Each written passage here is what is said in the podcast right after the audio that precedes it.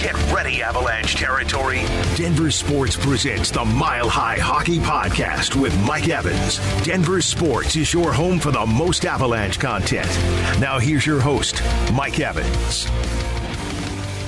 Hello again, everyone, and welcome into the Mile High Hockey Podcast. I am uh, your host, Mike Evans, and uh, boy, we're so lucky to have some great guests throughout the course of the season to just be able to chop it up, all things uh, Avalanche and the NHL. And uh, many time contributor to this podcast, the one and only Adrian Dater, long, long my go-to Avalanche insider. And AD, good morning and uh, good afternoon, or whatever time people are listening to this. And and thank you so much for for joining us. Before we get into kind of the nuts and bolts with the Avs right now, uh, you got kind of a new project going on. Why don't you share it with all of us?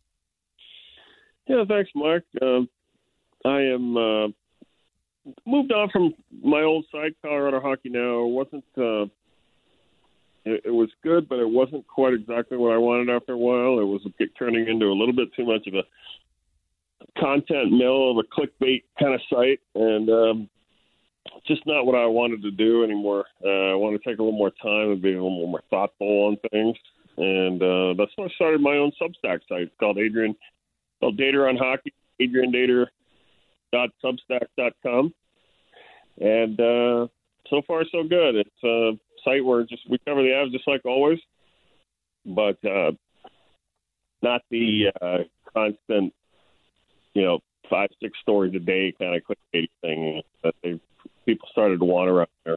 And it, it wasn't for me, so so I left and started. Now just a little more thoughtful time on the Avs, and, and I can do better feature stories, really take my time on things, stuff like that. We're still doing the nuts and bolts of the Avs too. Well, let's take some time uh, to explain what clicked for this team. They went from grind mode to all of a sudden a big winning streak, and it started when it bottomed out with that loss against Chicago, and then they had the team meeting. Boy, this this team meeting could go down in Avalanche lore if they uh, go on to win a another Stanley Cup. Uh, have have you been able to sort of piece together what what exactly were was the, the, the theme of that meeting? What were some of the the key things that came out of that meeting that help explain why this team looks completely different? No, going back to basics is the biggest thing. I don't know it's cliche, but back to defensive hockey, back to forechecking. And if we're going to lose, we're going to with um, best defense we can play.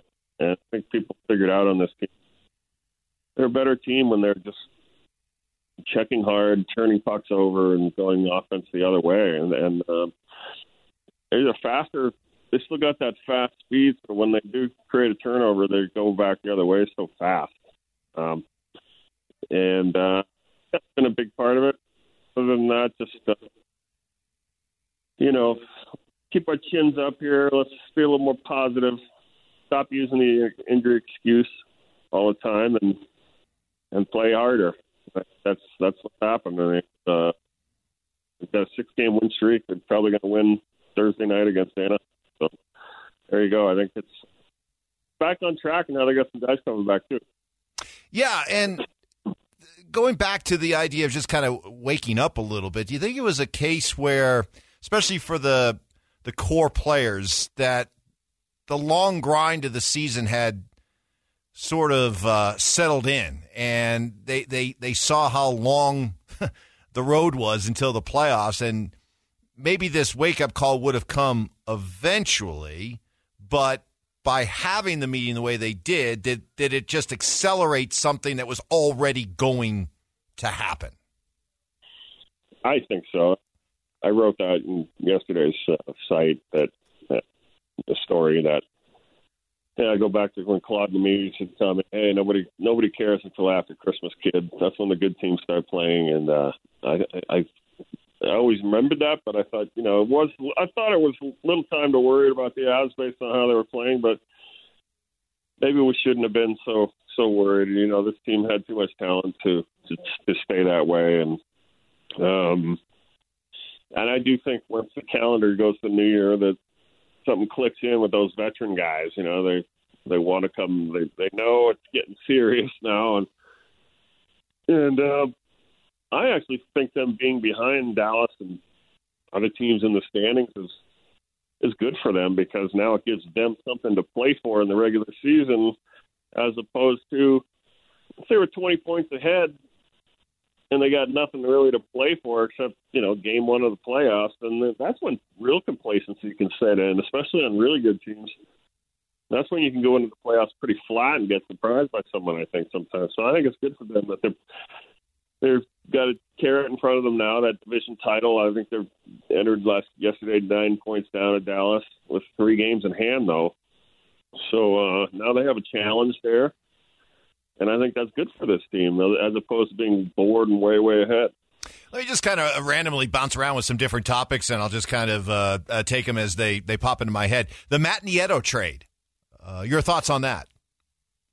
Yeah, um, a little strange. I thought getting him back. I thought, uh, you know, he's slowing down a little bit when he left, but uh, if he can be, you know, a real depth guy, and I think this is a sign probably that Darren Helm's not going to be back if this season, if at all. Maybe he's done. Um, that's probably why this deal was made to uh, take up more of a veteran role uh, that that's vacated by Helm. I don't think they probably thought they had enough confidence in in what they had here now. They're young kids, and uh, so that's that's could be a good deal. If, you know, just kill some penalties and maybe when a few faceoffs chip in some offensively somewhere, you know, it could be a good nice deal. I thought, uh, um, you know, the guys that get up weren't especially, uh, you know, going to miss them really. And Martin Kaut, the former first round pick, is gone and just never worked out here. You know, never.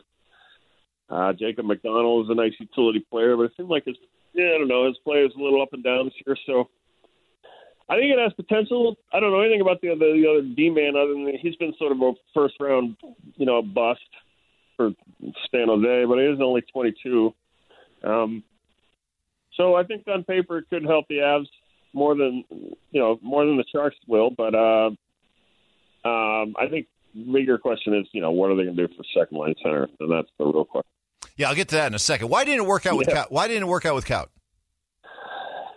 You know, I don't know. I mean, I think he, you know, he had all the size and speed you want, but he just, uh, I don't think he, I don't think he wanted to play tough at the corners as much. I don't think he wanted to go out there and bang around. I thought that he, you know, just didn't create enough offensively. It seemed like he had to go in a straight, narrow path all the time to to, to skate and score, as opposed to uh, not having as much creativity with the puck as I think uh, people hoped, expected, and he needed.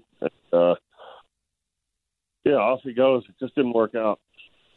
You mentioned the second line center. Uh, wh- how do you think that they will approach this? And it's it's funny because I, maybe I guess I I'm guilty of just saying, oh yeah, you know the Avs. One thing you'll count on the Avs is that they're always going to be aggressive at the uh, trade deadline. And and trust me, if they feel that they have a real hole at second line center, they'll go out and make a move. But with the with the trade here, how much do they have to work with AD in in trades? What kind of assets do they have, and are they willing to part with them to go out and make a significant trade? Well, the only thing I can really see that's realistic to make a trade for a name guy is they're going to have to give up a, a good player with some term on him and salary, and that's Sam Girard. That seems to be the guy I would do. Especially with Bo Byram coming back after the All Star break, Josh Manson coming back All Star break, and Makar will be back. I think they've got enough speed to sacrifice a little bit of that to go get a, a big stick up top. Um, so the question now is, though, you know, do they actually need a second line center? Maybe, and I say maybe, maybe uh, Evan Rodrigues can fill that role more with Nichushkin. And, you know, the other question is, will Landeskog be back for the playoffs and healthy enough? They say he, he. Um, but, you know, if not, then that creates another void. So I still think things are going to go closer to the March 3rd deadline. I think one bright spot is we know that Alex Newhook is a better depth player right now.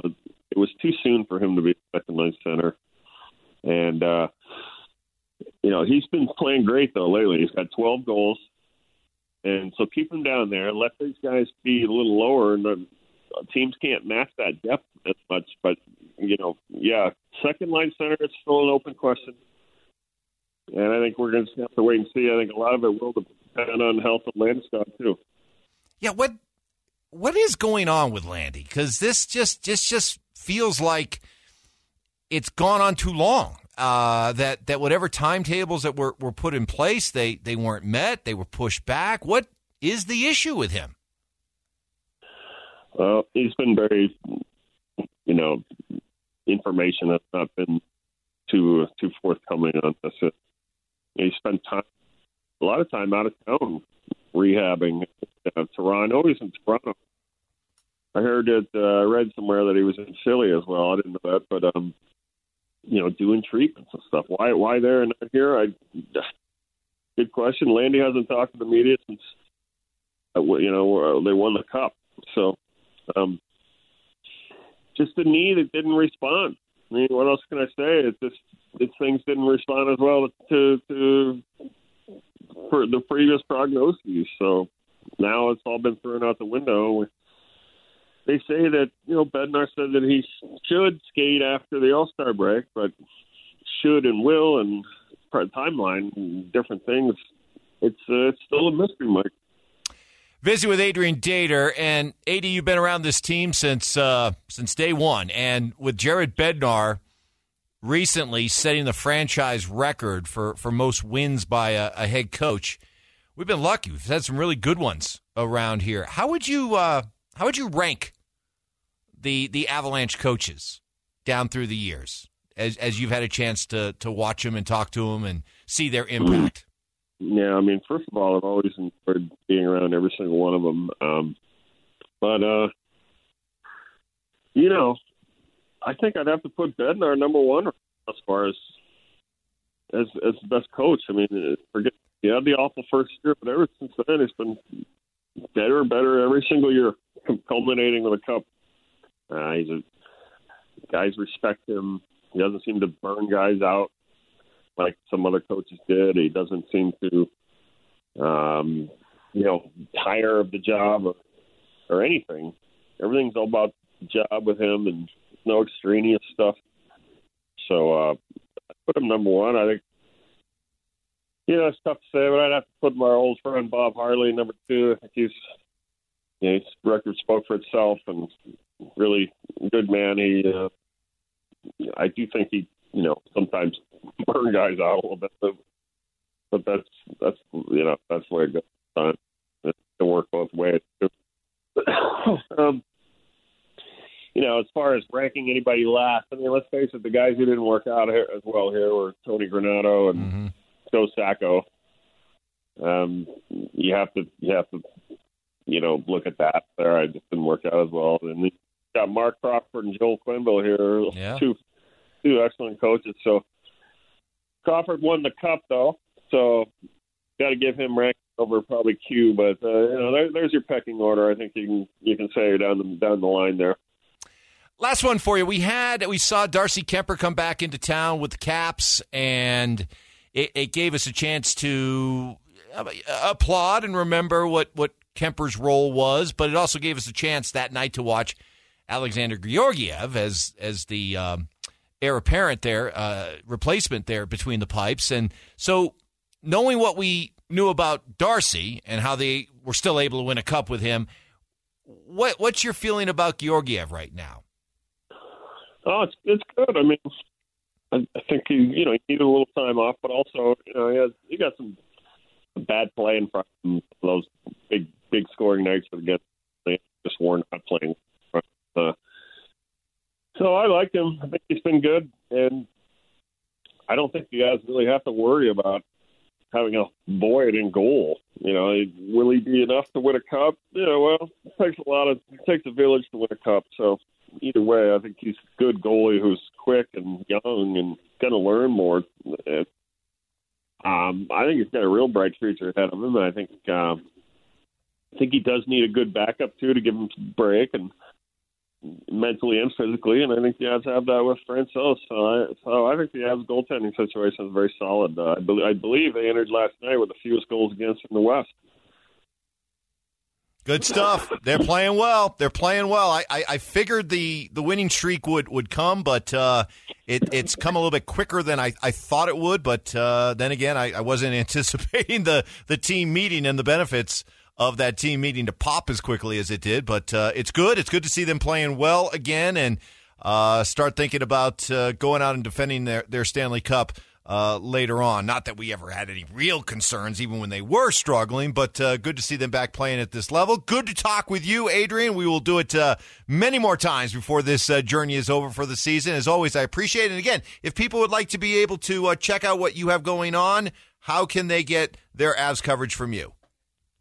Yeah, just look up Dater on hockey at Substack. It's a great platform for uh, for other writers. A lot of real great writers are on it, and uh, it's the same thing as ever. It's just a different platform. Uh, Dater on Hockey. Adrian Dater's got Substack.com. That's where you can find me, and uh, also have a great uh, reporter writer on the staff too named Pat. So, uh, so it's good. We we're enjoying ourselves, and as always, just try to do our best covering the team. All right, love it. Uh, that is Adrian Dater. That'll do it for this week's edition of the Mile High Hockey Podcast. Thank you so much for listening, and we'll be back again with you next week.